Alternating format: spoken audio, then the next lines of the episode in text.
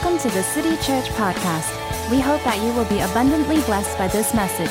If you would like to find out more about the city, please log on to our website, www.thecity.sg. Today, I want to speak about the spirit of adoption. Say the spirit of adoption. Um, and I titled it, um, There's a Place at the Table for You. Say there's a ta- place at the table for you, for everyone, for me, for you. You know, there's a place at the table for you. Can we say that together? Look at uh, like your. All right, I love this engaging crowd. Um, today I bring you the word because not because I have attained a certain status of understanding the Father's love, not because um, I feel like I reached there, or not because I feel like I am able and fully I, I, fully comprehend the whole entire topic, but I, I come before you guys today to present to you um, the whole idea of the spirit of adoption because um, more than ever in this, this point in my life, I feel the tenderness and the mercy of God. Um, I feel His nearness, I feel His kindness and mercy, and I, I believe that he wants to extend this kindness and mercy to everybody that's, a, that, that is present here today. Uh, and we can walk out of this place sharing this characteristic of God and exuberating that and actually exemplifying that for people that do not know him.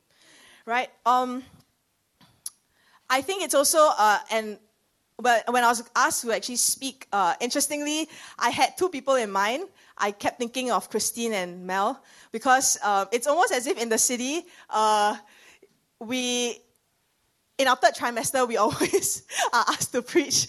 And uh, I, I, was thinking about it, you know, like, oh, I'm like, in my third trimester, like, I'm to preach, you know, what, what do I share? Um, you know, and suddenly, like, the Lord was just, his tender mercy was just near me. And he said, Cons, you know, why don't you share from your life? Why don't you share from uh, really what the Lord has been doing in my heart? And so today, um, even as I share, it's, it's to be a bit raw, it's to be a bit vulnerable. Can I do that?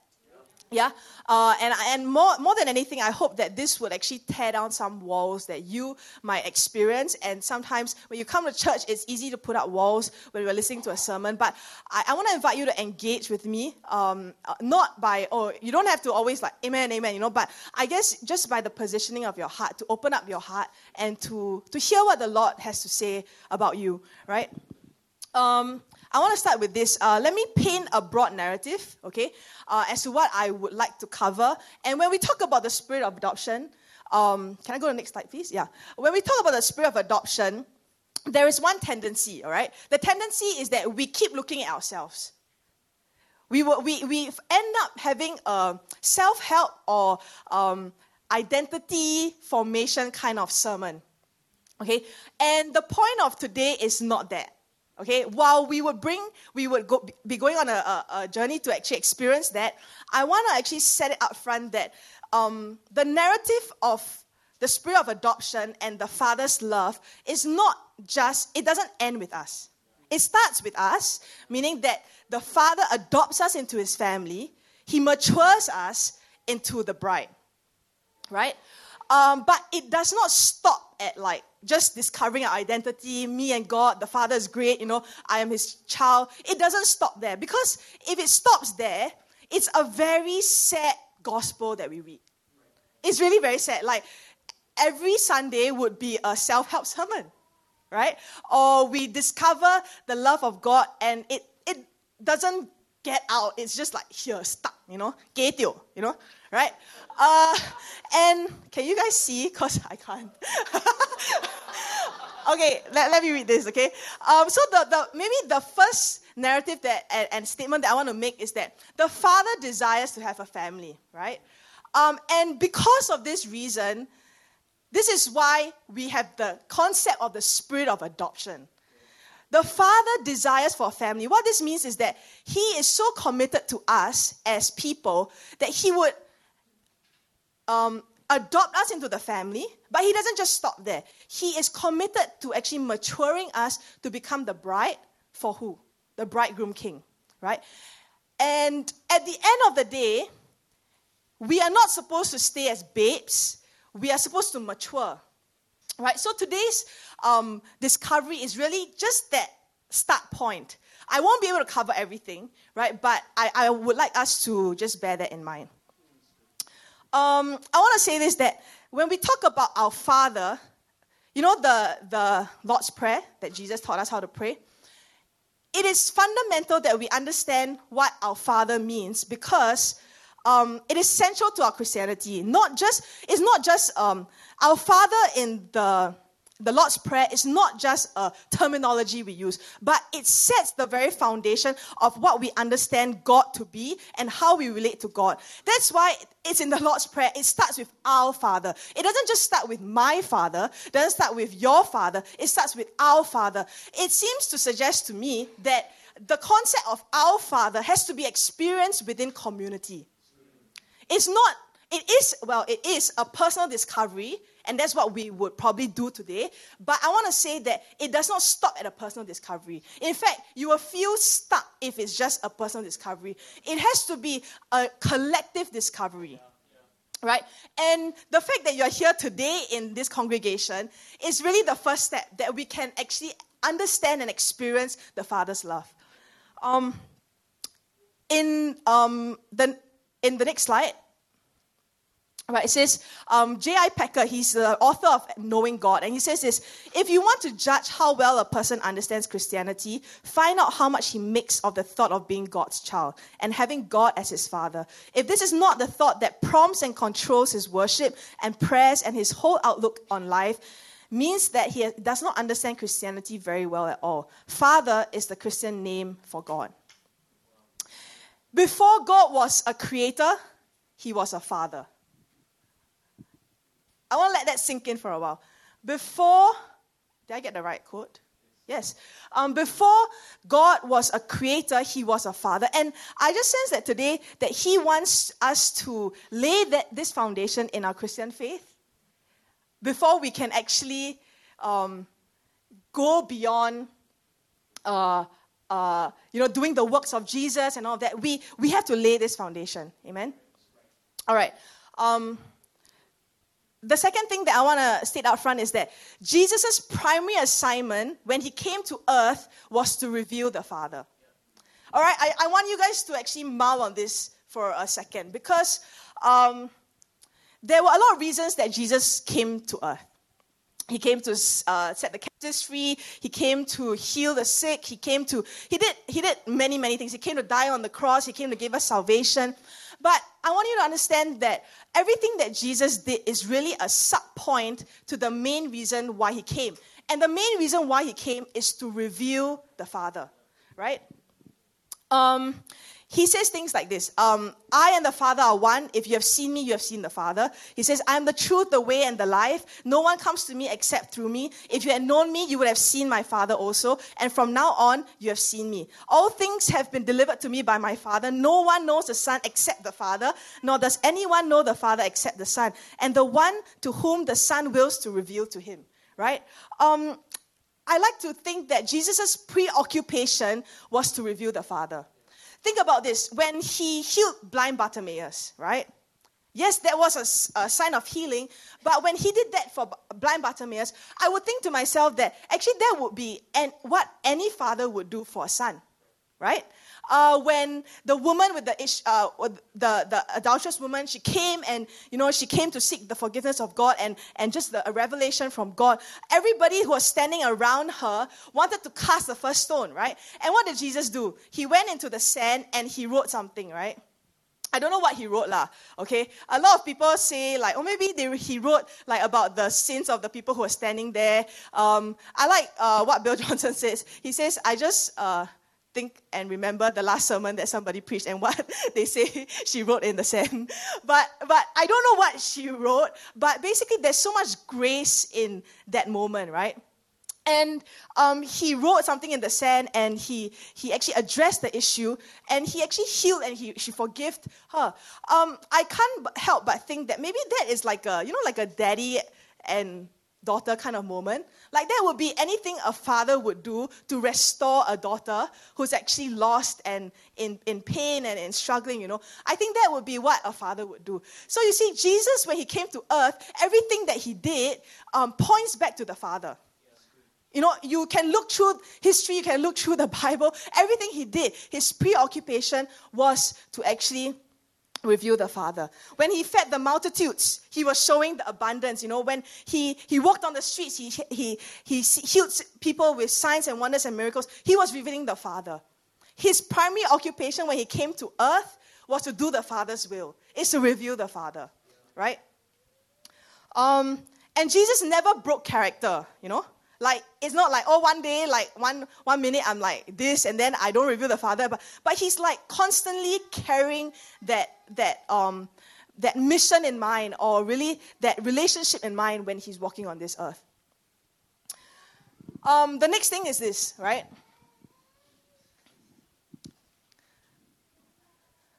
Jesus is coming back to reconcile all things back to the Father. Okay? I, I need us to bear this in mind because um, Jesus had to come to earth to reveal the Father to us. Why? Because if you think about it, never once in history, maybe I'm in, in the Garden of Eden for sure, but there's never been once in history where the Father has ever set foot on earth. Right? The Father has never set foot on earth. Jesus has, but the Father has not. But there will come a day where Jesus is coming back and he will reconcile all things to the Father. And there will be a day that the new heaven and the new earth will be one, meaning he would take the new heaven, the, the, the city of Jerusalem, and he will pull it down to earth, and there will be no separation between heaven and earth. And the Father will be on this earth, ruling and reigning with us. Like, we must understand that the spirit of adoption does not just stop in our identity, right? But there is a narrative, there's a storyline that the Lord is writing. And because He wants a family, because Jesus came to reveal the Father, and because there'll be a day where Jesus will reconcile all things back to the Father, this is why understanding the spirit of adoption is so key. Amen? All right, so um, let's just go into the next scripture. Um, can we just turn to Romans 8 15, please? Or rather 8:12.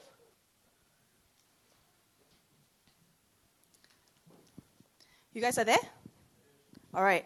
You know, I, I really pray that as we read this scripture, right, that our eyes will be open to the amazing reality that we get an access to the Father. Amen? Um, it really is a privilege, guys. And sometimes the tendency to read a scripture like this um, is that we take it for granted and um, it, it doesn't hit us in our gut, you know. I want this message to, or really this scripture to actually hit us in our gut. All right, let's read the scripture. It says, Therefore, brethren, we are debtors not to the flesh to live according to the flesh. For if you live according to the flesh, you will die. But if by the Spirit you put to death the deeds of the body, you will live. For as many as are led by the Spirit of God, these are the sons of God. For you did not receive the spirit of bondage again to fear, but you received the spirit of adoption by whom we cry out, Abba, Father. The Spirit Himself bears witness with our spirit that we are children of God. And if children, then heirs. Heirs of God and joint heirs with Christ, if indeed we suffer with Him, that we may also be glorified together. I don't know about you, but when I read the scripture, I don't, I, I want to live a life that is not bonded by fear.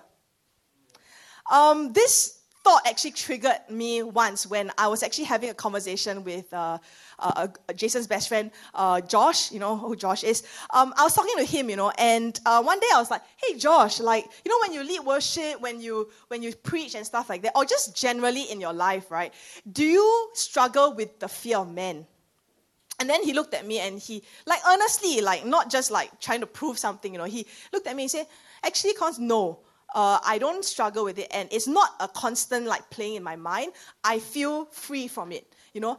And at that point in time, I was personally struggling with like battling like the opinions of men, you know, and all of that. And it got me thinking like, wow, I suddenly got a foretaste of what it means to be a life that is lived in an aspect of freedom. You know? And I, I told myself, God, I want to make it my pursuit to live in that kind of freedom. I, I, I want, you know, like, I mean, inside here, we all have our fears, right? We all have our insecurities. And but how nice would it be and how freeing would it be if it didn't happen here? In fact, like I'm liberated to live freely. You know, I think a lot of times we we forget that this is a possible reality. You know, and I and today I want to show us that it's possible. The Bible says, you know, He has not given us a spirit of bondage again to fear. And here, what Paul is doing is that he's taking us into the deeper foundations of this scripture. Um, and verse 15 is really a response to verse 14. It says, The sons of God are those who are led by the Spirit. Who are these sons of God, right? The, these sons of God who are led by the Spirit are those who are not bonded by the spirit of fear, but they are given the spirit of adoption. And what Paul is doing here is that he's giving us insight into the knowledge of God. He's giving us insight into how God actually works, how God actually thinks, how he governs his kingdom, how he he he looks at his kingdom, right? I mean, let's let's think about this. Pause for a moment and think, right? God, in all his sovereignty, could have organized his kingdom this way I have my sovereign power, I make you a slave, you follow what I do, I give you my commandments, you do it, everything will be sweet and dandy. One day I'll come back into the uh, great kingdom that I built through you, and it's a kingdom of slaves. I mean, let's be really honest, it could have been possible. Because he's God, he could have done anything, right? But also, be, but, but what fascinates me is that though it was possible, he did not create a kingdom and he does not want a kingdom of slaves who are bonded by fear. He wants a kingdom of children. He wants a kingdom who are uh, uh, uh, sons and daughters who have been adopted by the spirit of adoption. Amen? Um, you know, the solution to a lot of our fears in our life is really the spirit of adoption. The spirit of adoption is what gives us the ability to cry out, Abba, Father.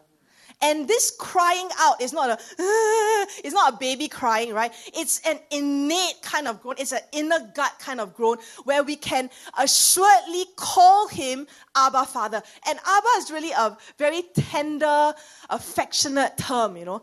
Um, and, and this is what the Lord has bestowed upon us.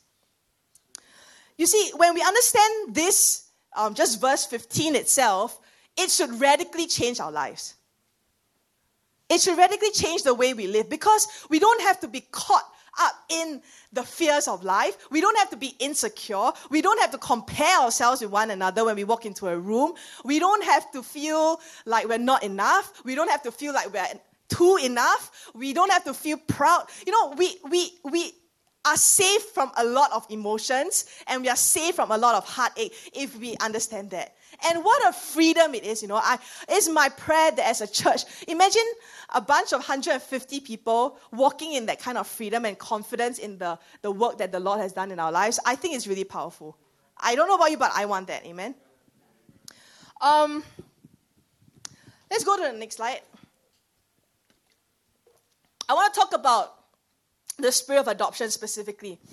The spirit of adoption in the Greek word is broken up into two, two words. It means huio and thesia, right? So huio actually means son, and thesia actually means a placing. So what it means is that it's a literal placing of a son or making someone a son. Okay? Um, you see, in Paul's time, um, the whole idea of adoption was referred to a series of specific legal acts in the Roman world by which a boy um, was given a position of a son in another person's family. This was referred to as adoption, right? And um, Paul was using the whole idea of adoption and spirit of adoption because he was a Roman citizen right? Um, and he was a Roman citizen by birth, and he used the Roman legal right of adoption as a stunning picture of what the Father has done for us. And he, he, he kept like digging it out, right? Uh, and through his Son by the power of the Holy Spirit, right? And in that day, a normal practice would be that if, let's say, a, a, a, a man and a woman cannot conceive, right? What they would do is that they would reach out to a slave family uh, in their community and they would ask for their son, the, the, their son to actually be adopted. In this case, it really helped because the son of that slave's family um, would not have to actually serve in that measure anymore and not be a slave anymore. But it also benefited the family who was adopting them, the couple, because it removed the social stigma of actually not being able to conceive. So it, it, it was a, the, the whole adoption was actually a very special and a very restorative, joyful kind of process. Yeah. And the process actually involved two main stages, right? So the first stage is actually when the the, the initial father would actually sell his son to um, the new father. And this was done three times of a sale, right? So by the third time, um, the legal rights of the first father was not given to him anymore. It was given to the new father, right? Um, the second part of this is that this had to be done in the presence of a Roman magistrate. And when the papers were signed, it's a final thing. Okay? There's no turning back. Um, you know, this, this uh, the way that the Romans actually did adoption and the, the historical facts of adoption and the legal way it was done, um, it really points to a few parallelisms that I hope that we can actually draw out in our spiritual faith. Can we do that? Yeah. All right. So the first one is this. Okay. Um, it would have brought a total break with the old family and a new family relation with all its rights, privileges, and responsibilities. So, in other words, right, the adopted person lost all rights in his old family and gained all the rights of a fully legitimate son in his new family. So, in the most literal sense, okay, uh, what it means is that this new um, son would have a new father. And I like to think that in the same way, uh, when we are adopted, we are removed from the old authority that we were under okay, and, and the previous rule that we were under, and we have been given a new father, right? Um, the second thing is this an adopted son would become an heir to the new father's estate, okay, and this was not determined. Check one, two. Um, this was not like a case like, oh, for example, if um, John is adopted into the family and then Andre is a new son, like another son, a younger son, then the inheritance is not given to him anymore. It, it did not matter whether there were sons that came after him or whether there were sons that uh, entered at the same time with him. It didn't matter. You know, when he came into the family, he was the rightful heir. He would be the rightful heir and he would get the, the rightful inheritance to his father's estate right? Um, I like to think of this as, you know, um, as children of God, we are co heirs with Christ, right? And everything in the Father's kingdom is actually made available to us. Um, Jesus lived conscious of the fact that he had unlimited resource. Amen? And I think it's time that as a people, we live that way. That we live knowing that our Father has all of heaven's resource and we can walk in that. And when we are adopted into the family, we are a new heir. We can, it's, we're boss, right? Like, this is, we, we, get, we get to experience the fullness of God in that. The third thing is this, right? The old life of the adoptee would have been completely erased. Under legal terms, all debts, all obligations, all past experiences that the person, that the son would have experienced is erased. So you could have been owing, your family could have been a slave and owing like millions and millions of dollars in that, uh, in relevant to that time and age. But when you come into the new family, you're debt free. That's good news, right? I mean, it means that when we are adopted into the family of God, our past no longer has a hold on us. Literally, you know, it's, it's a name change and then Ta-da! You, your debt is no longer on you. You can live free. You know, and and um, I love this because when I read this, I'm like, I, and I saw, wow, this is like actually the natural way of adoption. Then I'm thinking, what more the spiritual adoption? You know, and I, I, I hope that today we would just mull over that. It's so good news. There's so much freedom in that. Um, Paul also uses another picture, right, uh, from the Roman adoption. He says that um, in verse 16, can we read that? The Spirit Himself bears witness with our spirit that we are children of God. All right? Paul uses another Roman analogy. What happens is this uh, uh, when there is when the adoption happens, there will be um, imagine the, the, the, father dies. Suppose the father dies, right? Um, and there might be some confusion over the inheritance or the rights of that child that was adopted previously. Um, what will happen is that they will be called to court, and um, seven witnesses will have to show up. Okay? And if there's any confusion about the status or paperwork or the, the inheritance rights, okay, these seven people, witnesses, will take time to vouch that the adoption was actually genuine at the point that it was done, right? Um, I like to think that the Holy Spirit, and, and when Paul was referring here that the Spirit Himself bears witness with our spirit that we are children of God, that the Holy Spirit is the one that witnesses that we are children of God, ushered into the kingdom, and He witnesses for us. When the enemy comes and lies and twists and turn and help you, uh, you know, like like make you believe in lies about your identity, he stands as Holy Spirit and he says, No, it was a genuine adoption at the point that it was first done. You have no hold on them. It took seven like witnesses, right? But you know, um, the Holy Spirit, he he is the one who witnesses and bears witness about our adoption. And this is like the deal, man. Like this is he seals it up. I love it. It means that there is no turning back. Okay. Um, so I've, I've run through, you know, a whole list of like what the spirit of adoption means, and it's all great, right? Yes? You don't you guys don't seem like you think it's great. I, I don't know about you, but I, I, I think it's great. Uh, and but the thing is this it's great because we know that it's so good, but sometimes we don't believe that it's so good and it's true. But I want to say that it's so good and it's true right? But that's not without saying that we have to go through, you know, working out our spirit. It, it doesn't mean that we, we don't struggle with the spirit of orphanness. It doesn't mean that we don't struggle with fear. Like, I know that this is great. This is like an inheritance that God has given to me. I'm adopted into the family. I no longer have to fear. But the truth is, on a daily basis, we do, right? And um, I want to show you a few traits of what somebody who might be tied up in fear, what they might be struggling with, and what they, it looks like. In other words, I will use the word an orphan heart. If you're adopted, you're adopted, right? that's one spectrum. But the opposite of that is that it's an orphan, right? An orphan's heart. Um, and I want to bring you through a list of these symptoms, and I want us to actually take some time to think through um, whether this um, applies in our life. It's not the same like, oh, this is you, you know, this is you. And and I don't want in any case, like if it's not you, don't go and churn and then like, oh yeah, it's me, it's me. Right? But I think like in, it, it it's just a it's just a checklist, okay, if you will, for us to actually really evaluate where we're at in our emotional health, okay, and spiritual health.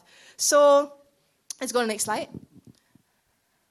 The first thing is this um, orphans tend to function out of fear and not love.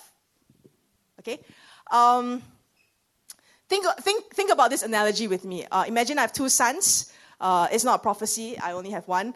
Uh, and imagine, like, two of them, uh, I want them to learn, or I want them to actually learn the piano, right? Um, and yeah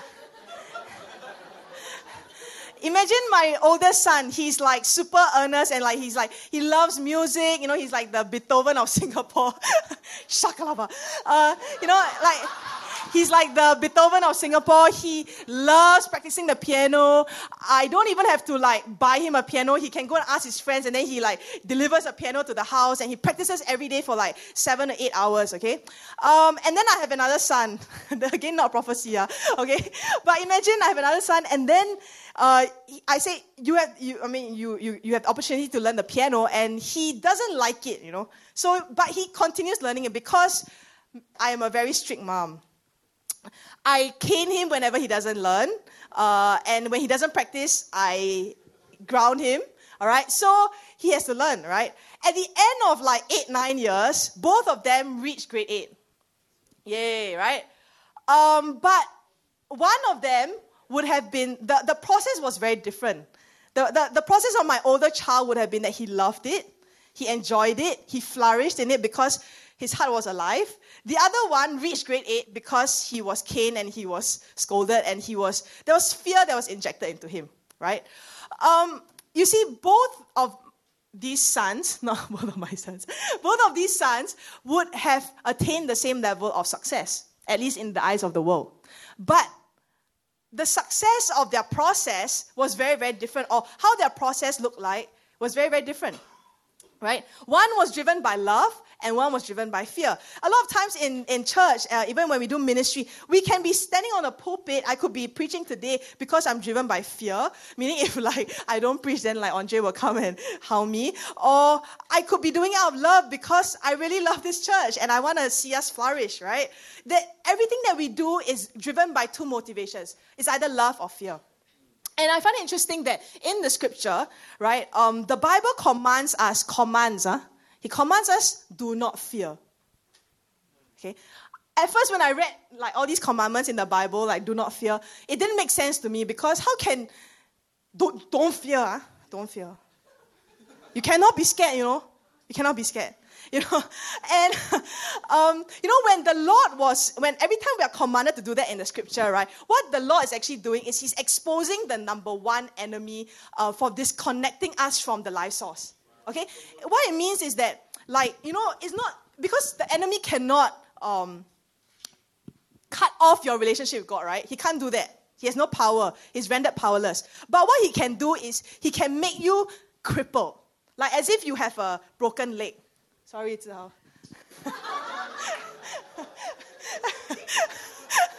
Sorry, it just came to my mind. You know, what he can do is that he can give you, okay, a broken limb, okay? And you are disconnected from your life source. It's a bit like when your hand is numb after you sleep like that for like five hours, and then you're like, it's like dead, right? Um, he, he, can, he can't cut away your connection with God, but he can like disconnect you from your life source.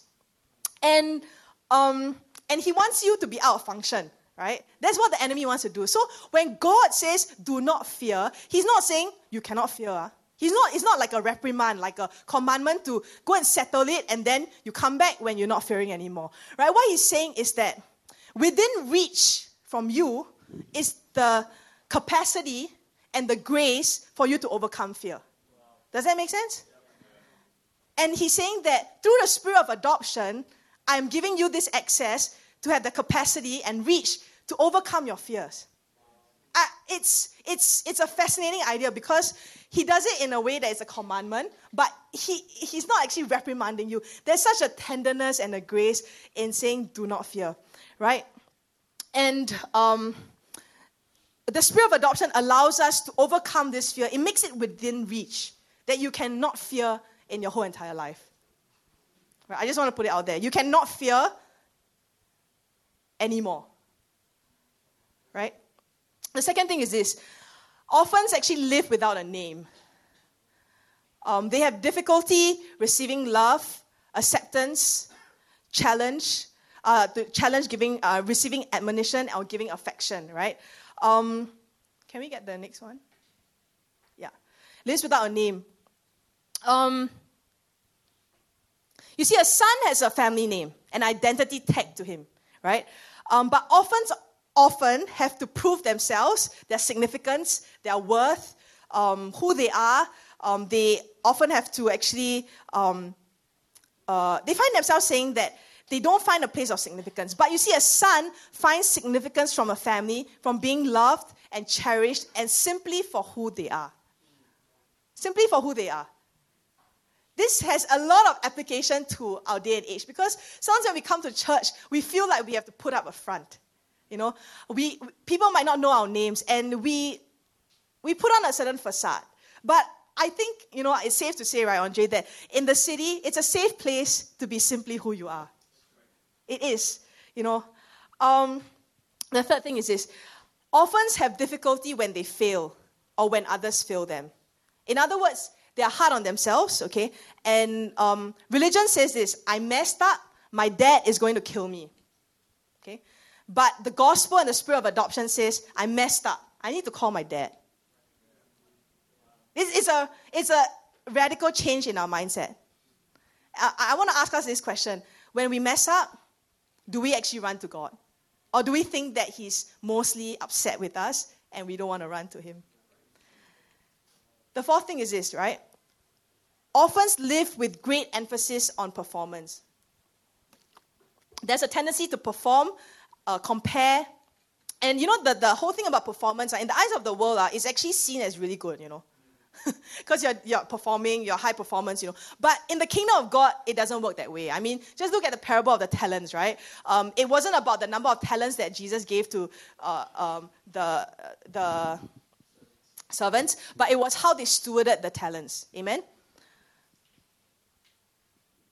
Orphans tend to compare themselves. Uh, I don't know about you, but I'll, I'll share my story in a bit. But I went through a season where I compared myself with everyone that I would encounter. Like, it didn't take much, you know. It's just like when I meet you, naturally you would pitch yourself against the person. Like, am I better? Or am I like not so good? Or am I same? If I'm same, then we got chemistry. That's how we got married. No, I'm just kidding. you know, like like I mean, let's be really honest. You go into a meeting room, you sit down at the table. Um, based on what you wear, you already evaluate somebody else. Or like based on what they wear, you already evaluate somebody else, right? You go into a grab car, you already before you go in, like this morning, Jason was like, hey, this guy, ah, two star only leh. You know? Like we two star. Okay, never mind. Take out the recording, ah.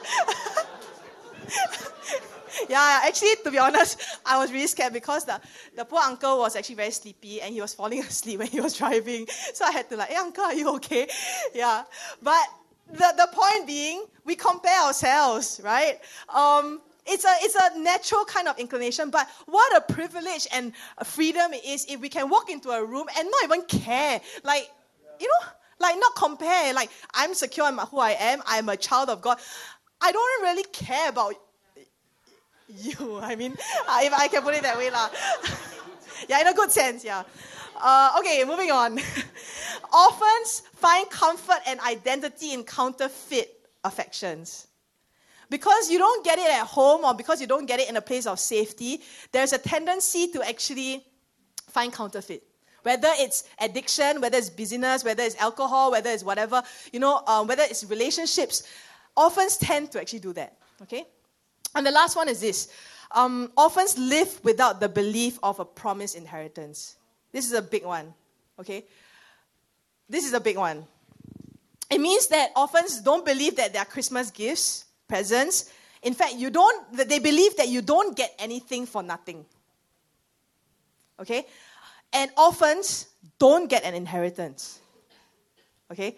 Um, and an orphan would find it very difficult to be generous. Okay, that's one aspect. That's what we always talk about. But an orphan is also one who finds it difficult to give. But you see, a son is able to say this My father is wealthy, there are many resources, there are many rooms in his mansion, and you can just take anyone that you want. And I celebrate that. I think a lot of times we think of orphans as, yeah, you know, cannot receive, cannot. But I want to challenge us as a church. Can we give? Do we have the ability to actually give to people and celebrate that? Knowing that when we give, it's not a lack but it's a multiplication, and there's always enough at the table.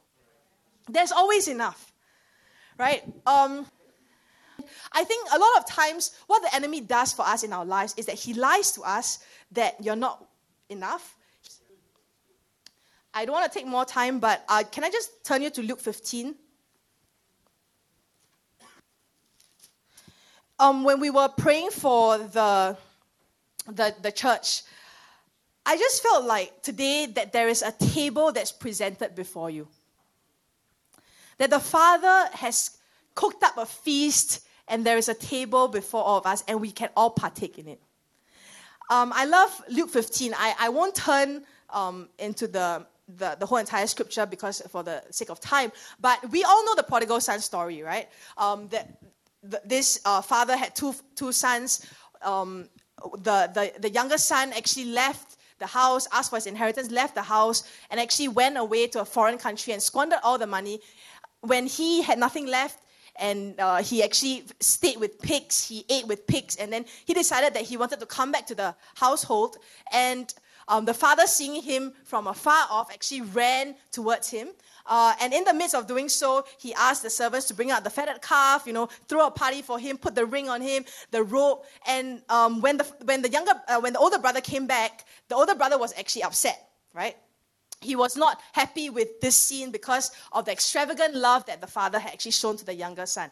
I'm not going to go through the different angles. Uh, we could that, that's a sermon for itself. But I want to zoom in into the father's response um, at that point in time when he responded to the younger son. Can I do that? Um, I, I think this is actually essential for us to understand because you can't love, you, you can't cast orphanness out. You know, like whatever I was experiencing, the, the, the struggle of orphanness, you can't cast something like that out. You have to actually love it away right? Uh, I love what, what the scripture, you know, when we read the scripture, it says, um, and he arose and he came to his father, but while he was still a long way off, his father saw him and felt compassion and ran and embraced him and kissed him. The first thing is this, right? The father actually saw his son.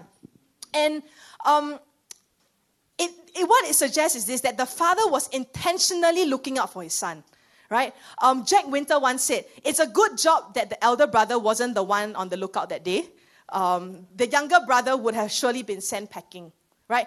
And the father took on the ownership and responsibility of looking out for the son. So much so that when the son ran or uh, came back, he was able to run to his son, right? And what, what it means is this the father sees you, the father sees us even in our weakness, all right? The second thing is this the father has compassion on his son. I want to say that this is not a shallow statement. When we say compassion, it's not like, oh, you know, it feels so good. The, the compassion we're referring here is actually an inner gut kind of feeling. It, it means cutting of your inner guts. It's a bowel kind of movement, right? So when Jesus or the father had compassion on his son, he yearned with an intense sympathy and pity and, and care for his son to come back, all right? I want to say this that the Father has compassion on us. We might be struggling with our orphanness, we might be struggling with all these kind of struggles, but He's emotionally invested and He wants to restore us. This is the kind of Father that we serve. All right? The third is this the Father runs to His Son. This is powerful because the, the, the, under, the, the word run, it suggests the notion of racing, right? He ran to his son, and he did this because, okay, in the Jewish culture, there's this thing called kazaza, right? Say kazaza. Kazaza. I might say it wrongly, and then you might have repeated wrongly after me, but kazaza. All right? In the Jewish culture, when a man or woman actually squanders off the money of the family and leaves the household and spends it in a foreign land, when he comes back, if he ever dares to come back, they would do this ritual or ceremonial thing where they would take a hot a flask and clay or beans, and they would smash it at the feet of the person when the person returns. As if to suggest to say that you are no longer a part of us. We alienate you, right? So, what the father was doing here is that he was running to the, the, the son so that the villagers would not see his son and actually shame his son before he could reach him. He was reaching to him first to protect and to cover him. This is the kind of God that we serve. He runs towards us even in our mess right? The next thing is this the father embraces the son. This literally means that he fell upon the son's uh, neck and he was kissing the son continuously in a very fervent and continuous action, right? I want us to know that and remind us that the son was actually sleeping with pigs, he was eating with pigs, right? And pigs are not kosher, by the way. Yeah? And he fell on him and he kissed him and embraced him, right? Um, all this to say that the Father embraces us whenever we are in a pit, in a mess, when we are struggling with our orphanness. He, his love is enough to actually embrace us and to restore us. Amen? This is the kind of Father that we serve.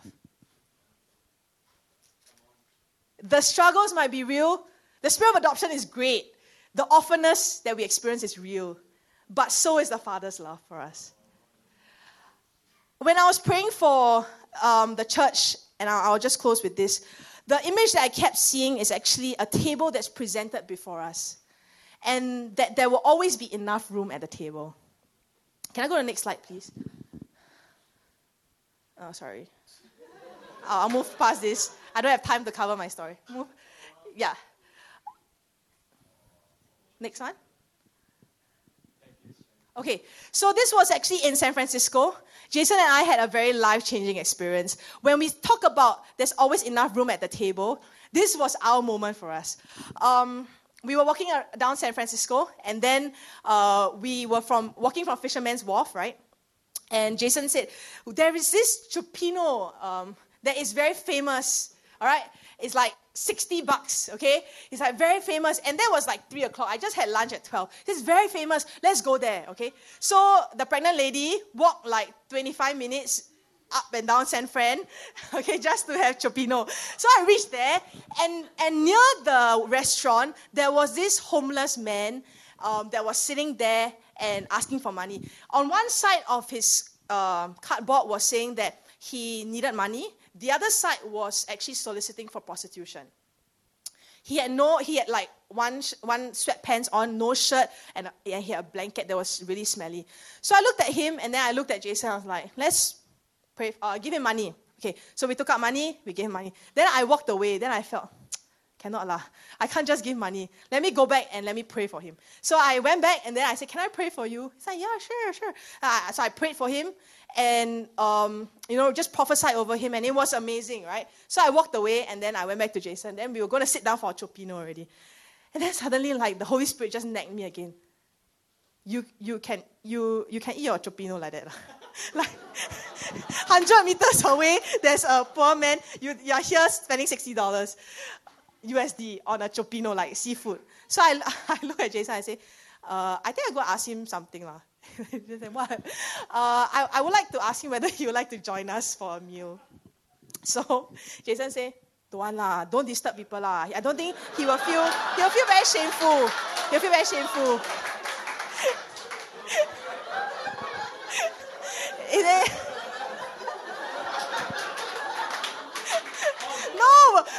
sorry, but it's real, right? Like in those kind of moments, like you know, it, it, you you don't always feel it, you know. But I was feeling it, lah. So I said, okay, then never mind. I go ask him myself. So you might answer, pregnant woman. Then I go out to him and I say, hey, you know, I prayed for you just now. Um, would you like to have uh, lunch with us? and then in my head, I think Jason say, he, he don't want one because he's like very shameful. So I said, I just asked lah. I said, then he yeah, sure. Then he took out his, his blanket and then he came and he sat down with us outside this restaurant and we were eating, right?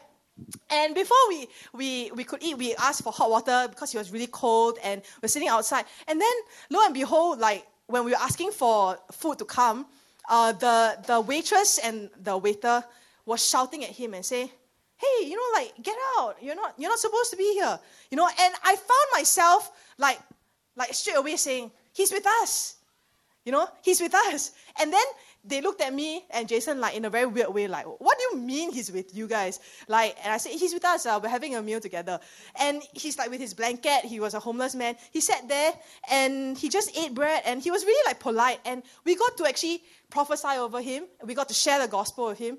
And uh, in the next slide, you can see. So the next slide is actually uh, when I got to pray with him, and before I felt like I needed to ask him to eat with us. But the next slide shows uh, a very special moment where I got to share with him. Cannot? Anyway, um, yeah, we, we were able to share a meal together at the table, and after the meal, uh, I got to pray with him and lead him to Christ. Um, and the, the, the, the verse that kept coming to me was, You prepare a table for me in the presence of my enemies. Uh, in, in that case, in the presence of the waitresses. You honor me by anointing my head with oil. My cup runs over. But um, I, I, I walked away and uh, I was like, wow, this is really what the kingdom of God is about. We talk about the spirit of adoption and having an impact on us personally. But I think the spirit of adoption cannot stay in the four walls of the church. You know, it has to go out. It has to go out. Um, and for, for that moment, I remember prophesying over him about the spirit of adoption and how the Father loves him. And I realized that the Father's love is no despiser of persons. I walked away really en- encountering the love of the Father and what it means to really extend our Father's house to a people who do not know and need it. Um, and living out what Jesus did in revealing the Father to a world that does not know him. Right? Uh, I just want to invite you to stand.